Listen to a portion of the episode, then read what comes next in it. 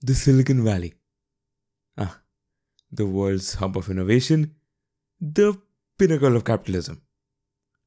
Every time Silicon Valley hits the news, it's either about some big tech startup or new unicorns or Facebook getting sued again. But no, today's episode is not about any of that. Today, departing from the boring conventional topics, we analyze the story of the biggest blunder Silicon Valley has ever produced. Okay, imagine. Um, people are saying that a company was supposedly going to change the world, only to watch it become one of the biggest frauds ever in history. In today's episode, we explore the story of Theranos, started in two thousand three by Elizabeth Holmes, a Stanford dropout who was, believe it or not, claimed to be the next Steve Jobs. Receiving over six hundred million dollars of funding for what was essentially a series of lies, Theranos proved to be a very crucial case study and a revelation for corporate America as a whole. A story about deceit, fraud, manipulation, fueled by a C E O who would stop at nothing to make her pipe dream a reality and fail horribly at it, while making thousands suffer along with it, including actual patients to whom her actions proved fatal. A company once worth over nine billion dollars? What did it promise to do? And how did everything go wrong? Let's find out. Roll the intro. Catch me if you can. Your gateway into the world of financial freedom.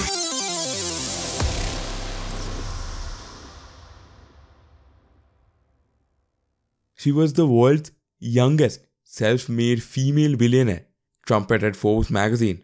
The next Steve Jobs, said Incorporated, another business magazine, that put her on the cover. In twenty fourteen, Elizabeth Holmes, then thirty years old, was on the top of the world. A Stanford University dropout, she had founded a company valued at, as I said, nine billion dollars for supposedly bringing about a revolution in diagnosing diseases.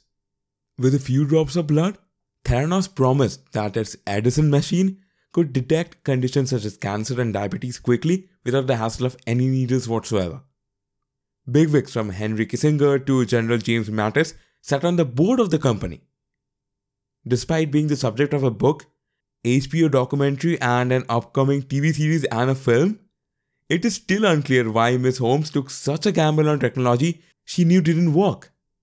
Okay, so speaking about her background, she was raised in a comfortably well-off family in Washington, D C and was a polite but withdrawn child, according to people who knew her. There is a speculation that there must have been immense pressure on Miss Holmes to succeed. Uh, his neighbor, Mister Richard Fuis, lived next door to the Holmes family for years, but they fell out when Theranos sued him over a patent dispute in twenty eleven. Miss Holmes' parents spent much of their careers as bureaucrats on Capitol Hill, but they were very interested in status and lived for connections, he told the B B C. Her father's great-great-grandfather founded Fleischmann's Yeast, which changed America's bread industry, and the family was very conscious about its lineage, he said. At age nine, Elizabeth wrote a letter to her father describing what she really wanted out of life, is to discover something new, something that mankind didn't know was possible to do. When she was a teenager, Holmes started her own business. She sold C plus plus compilers, a type of software that translates computer code to Chinese codes. When she got to Stanford in two thousand two to study chemical engineering, she came up with an idea for a patch that could scan the wearer for infections and release antibiotics as needed. She was a freshman. She became a President Scholar, an honor which came with a three thousand dollars U S stipend to go towards a research project further. Holmes spent the summer after her freshman year interning at Genome Institute in Singapore. She got the job partly because she spoke Mandarin, which she learned as a teenager. There, she met a man called Sunny Balwani, someone twenty years her senior and was an immigrant from Pakistan, who had some success in the dot-com boom of nineteen ninety-nine to two thousand. With a net worth of about forty million dollars, he had the money and the status of a successful entrepreneur And that is exactly what uh, Holmes was looking for in the first place. Also, remember this man, Sunny Balwani. He is going to play a huge part in this story. Now, as a sophomore, Holmes went on to one of our professors, Channing Robertson, and said, "Let's start a company." With his blessing, she founded Real Time Kiosks, later changing the company's name to Theranos. Holmes soon filed a patent application for a medical device for analyzing, monitoring, and drug delivery. A wearable device that would administer medication, monitor patients' blood, and adjust the dosage as needed. In all its sense, it seemed that she was building a company that aimed to change the world. She already compared herself in a distinctly Jobsian fashion. She adopted Jobs' black turtlenecks, uh, would boast of never taking a vacation, and would come to practice veganism. She quoted Jane Austen by heart and referred to a letter that she had written to her father when she was nine years old, as I said before. And it was this instinct, she said, coupled with a childhood fear of needles, that led her to come with her revolutionary company. Holmes had indeed, you know, mastered the Silicon Valley game. Revered venture capitalists such as Tim Draper and Steve Jurvetson invested in her. Mark Anderson called her the next Steve Jobs. She was plastered on the covers of magazines, featured on T V shows, and offered keynote speaker slots at tech conferences. Holmes even spoke at Vanity Fair's twenty fifteen New Establishment Summit less than two weeks before Carreyrou's first story appeared in the journal. Yeah, we'll get to that. That's the interesting part. In some ways, uh, the near-universal adoration of Holmes reflected her extraordinary component. In others, it reflected the valley's narcissism. Finally, it seemed that there was a female innovator who was indeed able to personify Silicon Valley's vision of itself. Someone who was endeavoring to make the world a better place. Holmes' real story, however, was a little more complicated. When she came up with the precursor to the idea of Theranos, which eventually aimed to reap vast amounts of data from a few droplets of blood derived from the tip of a finger, she approached several of her professors at Stanford, according to someone who knew Holmes back then. But most told her that it was virtually impossible to do so with any real efficacy. Phyllis Gardner, a professor of medicine at Stanford, said, and I quote him, "I told her, I don't think your idea is going to work." And this was about Holmes' seminal pitch for Theranos. And as Gardner explained, it is impossible to get a precise result from the tip of a finger for most of the tests that Theranos would claim to conduct accurately. When a finger is pricked, the probe breaks up cells, allowing debris, along with other things, to escape into the interstitial fluid. While it is feasible to test for pathogens this way, a pinprick is too unreliable for obtaining more nuanced readings. Furthermore, there isn't that much of reliable data that you can read from such a small amount of blood. But Holmes was nothing if determined. Rather than dropping her idea, she tried to persuade Channing Robertson, her advisor at Stanford, to back her in her quest. Spoiler alert, he did. Eventually, Holmes raised six million dollars in funding, the first of almost seven hundred million dollars that would follow. Based largely on the company's claims, Theranos reportedly raised roughly about seven hundred twenty-four million dollars of capital from venture capitalists and private investors. Money often comes with strings attached in Silicon Valley, but Holmes's were unusual. She took the money on the condition that she would not divulge to investors how her technology worked, and that she had the final say and control over every aspect of her company. This superstitiousness scared off some investors. When Google Ventures, which focuses more than forty percent of its investments on medical technologies, tried to perform due diligence on Theranos to weigh an investment, Theranos never responded. Eventually, Google Ventures sent a venture capitalist to a Theranos Walgreens Wellness Center to take the revolutionary pinprick blood test. As the V C sat in a chair and had several large vials of blood drawn from his arm, far more than a pinprick, it became apparent that something was amiss with Theranos' promise. Google Ventures wasn't the only group with knowledge of blood testing which felt that way. One of Holmes' first major hires, thanks to an introduction by Channing Robertson, was Ian Gibbons, an accomplished British scientist who had a slew of degrees from Cambridge University and had spent about thirty years working on diagnostic and therapeutic products. In two thousand five, Holmes named him chief scientist. Gibbons, who was diagnosed with cancer shortly after joining the company, encountered a host of issues with the science at Theranos. But the most glaring was simple. The results were off. This conclusion soon led Gibbons to realize that Holmes' invention was more of an idea than a reality. Still, bound by the scientific method, Gibbons wanted to try every possible direction and exhaust every option. So for years, while Holmes put her funding-raised talents to use, hiring hundreds of marketers, salespeople, communication specialists, and even the Oscar-winning filmmaker Errol Morris, who was commissioned to make short industrial documentaries. While Gibbons grew even more and more desperate to come up with a solution to the inaccuracies of blood testing technology, Holmes presented her company to more investors and even potential partners, as if it had a working, fully realized product. Holmes adorned her headquarters and website with the slogans claiming, "One tiny drop changes everything," and "All the same test, one tiny sample," and went into media overdrive. She also proved an effective crisis manager.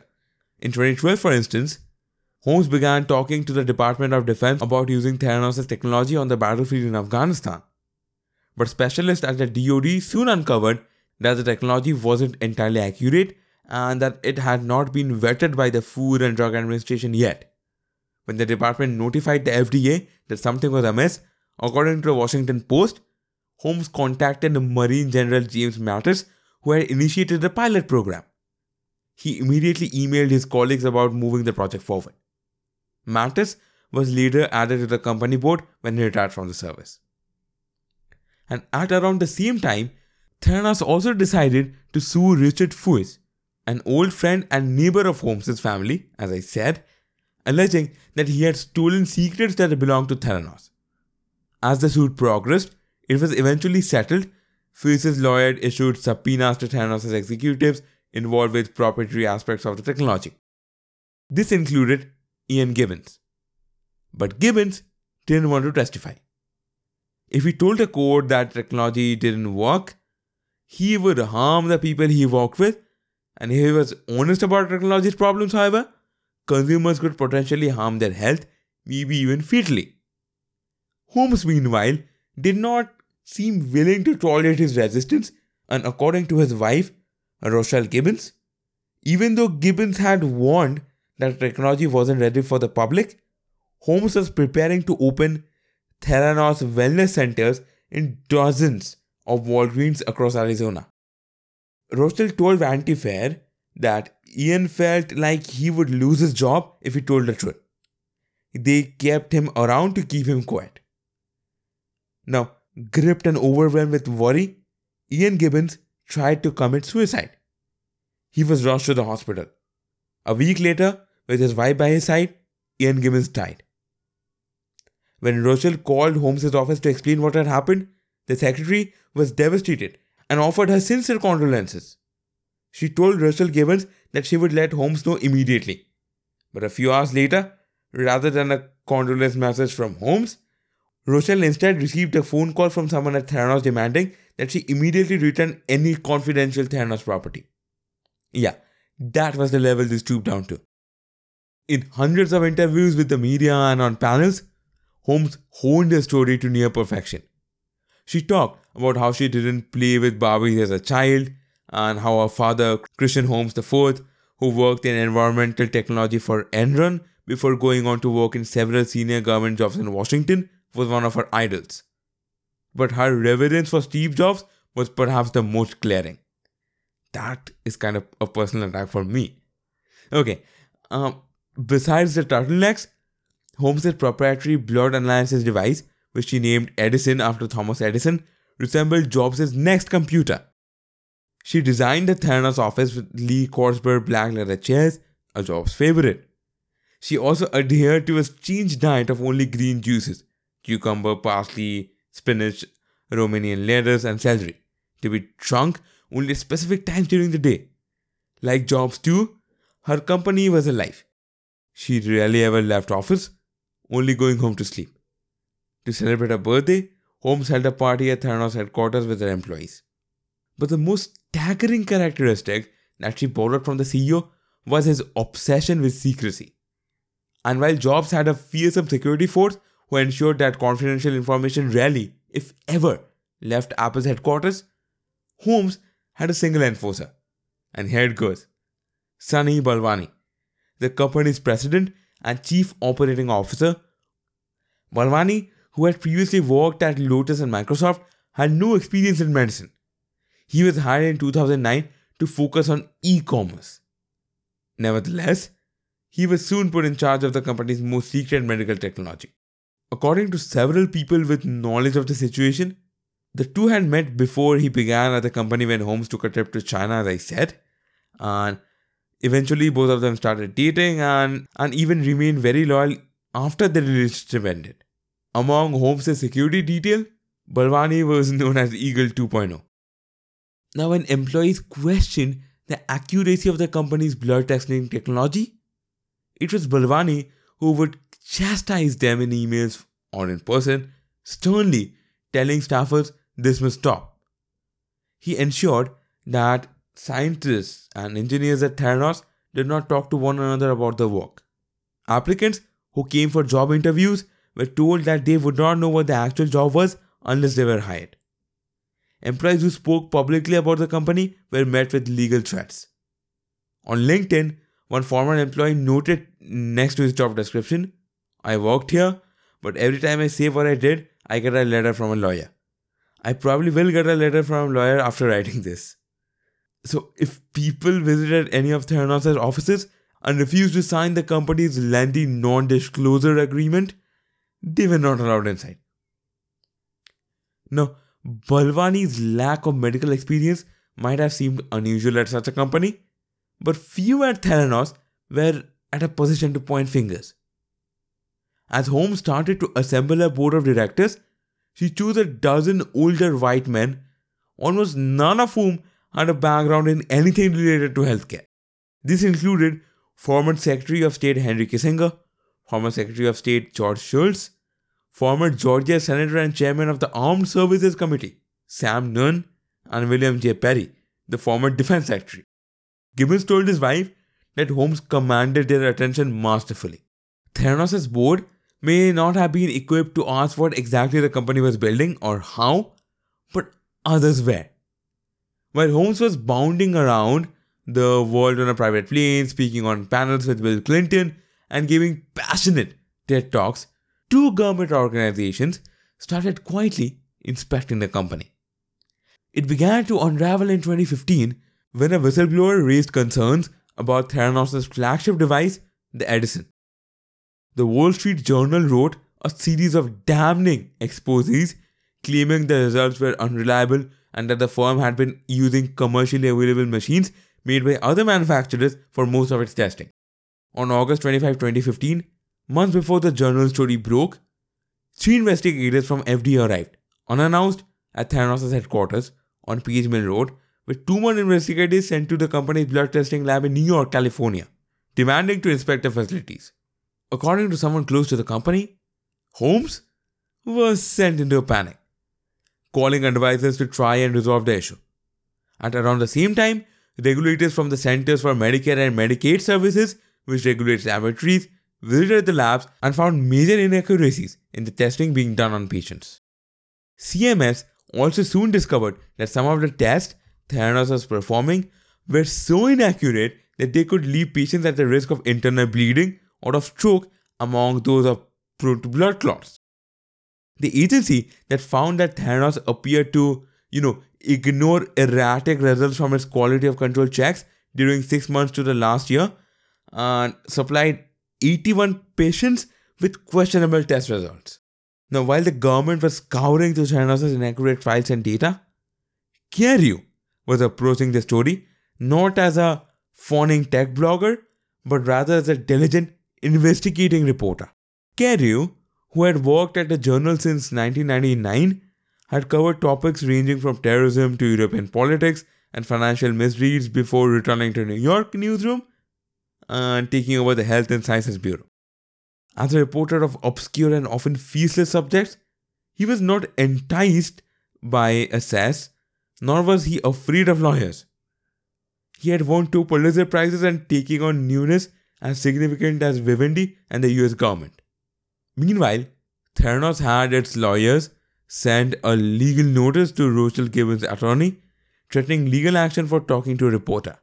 Those who spoke to the journal were met with similar threats. Now, back in two thousand nine, Holmes returned to the Stanford campus, where a story began, to talk to a group of students at the Stanford Technology Ventures program. Holmes pieced out in front of a chalkboard and answered questions about her vision. "It became clear to me," she said with conviction, "that if I needed to, I'd restart this company as much as possible to make this happen." This is exactly what Holmes seemed to be doing. But yes, she did not quite succeed at it. On the Friday morning that they gathered in the war room, Holmes and her team of advisors had believed that there would be one negative story from the journal and that Holmes would be able to squash the controversy. Then it would be business as usual and telling her flawlessly curated story to investors, to the media, and now to patients who use the technology. Holmes and her advisors would get away with it. But they couldn't have been more wrong. Carreyrou subsequently wrote more than two dozen articles about the problems at Theranos. Walgreens severed its relationship with Holmes, shutting all of its wellness centers. The F D A banned the company from using its Edison device. In July, the Centers for Medicare and Medicaid Services banned Holmes for owning or running a medical laboratory for two years. Then came the civil and criminal investigations by the U S Securities and Exchange Commission and the U S Attorney's Office for the Northern District of California and two class action fraud lawsuits. Theranos' board has subsequently been cleaved in two, with Kissinger, Shultz and Fuis now more merely counselors. Holmes, meanwhile, didn't go anywhere. As the C E O and chairwoman of Theranos, she could only elect to replace herself. Forbes, clearly embarrassed by its own cover story earlier, removed Holmes from the list of America's richest self-made women. A year earlier, it had estimated her wealth to be at about four point five billion dollars. And that day, Forbes lowered its estimate to about nothing. Fortune magazine had its Mikalpa, with the author stating boldly that Theranos missiled him. Director Adam McKay, fresh off his Oscar from The Big Shot, even signed to make a movie on Holmes, tentatively titled Bad Blood. Silicon Valley, once so taken by Holmes, had turned its back too. Countless investors had been quick to point out that they did not invest in the company. That much of its money came from the relatively somnolent worlds of mutual funds, which often acquired the savings of pensioners and retirees, private equity, and smaller venture operations of the East Coast. In the end, one of the only Valley V C shops that invested in Theranos was Draper Fisher Jurvetson. Many may have liked what Holmes represented about the industry, but they did not seem to trust her with their money. Meanwhile, Holmes had somehow compartmentalized it all. She flew to Philadelphia to speak at the American Association for Clinical Chemistry's annual conference. Later that day, she was featured on Sanjay Gupta's C N N show and a few weeks later appeared in San Francisco at a splashy dinner celebrating women in technology. Yeah, well, lawsuits piled up, Uh, partners cut ties, and in twenty sixteen, U S regulators banned Miz Holmes from operating a blood testing service for two years. In twenty eighteen, Theranos was dissolved. And in March that year, Miz Holmes settled civil charges from financial regulators that she raised fraudulently seven hundred million dollars from investors. But three months later, she was arrested, along with Mister Balwani, on criminal charges of wire fraud and conspiracy to commit wire fraud. So after a couple of years of settled lawsuits, dissolved relationships with big partners such as Walgreens, and broken deals with the likes of Safeway, the U S Securities and Exchange Commission formally charged Theranos, Holmes, and former company president Ramesh Sunny Balwani with massive fraud. The complaint alleged that the company raised more than seven hundred million dollars by deceiving investors for years about the company's performance. Both Theranos and Holmes agreed to settle the fraud charges pending court approval. Holmes lost control of the company, returned millions of shares, and was barred from serving as an officer or director of a public company for ten years. And so even if you ask, like, if Theranos was to keep going, if if the uh, concerned people didn't get into the way and they could raise even more funding and keep, you know, researching the technology at hand, would they have made it? Well, statistically, the answer is still a no. When they were running out of money, Theranos insisted on experimenting on real patients to raise more money, yet every time they did that, they failed to come up with anything that was improved. As we discussed the technology earlier, the technology itself was kind of out of the world. It was just hypothetical at best and at very, very hard to make. But the idea of using blood to test diseases reliably and cheaply is a mission that other companies have been working on with actual results. GenaLyte, based out of California, was frequently compared to Theranos during the peak of its popularity. The key difference is that it works and has F D A approval. Even so, it also uses multiple drops of blood and there is no at-home testing equipment yet. Instead, it has a portable lab to be used at a physician's office, which is called the Maverick Detection System, that analyzes blood samples using a microchip to detect levels of antibodies or T-cells. Currently, it can run sixty-two tests. That information is digitized before coming back to the physician in the form of a report.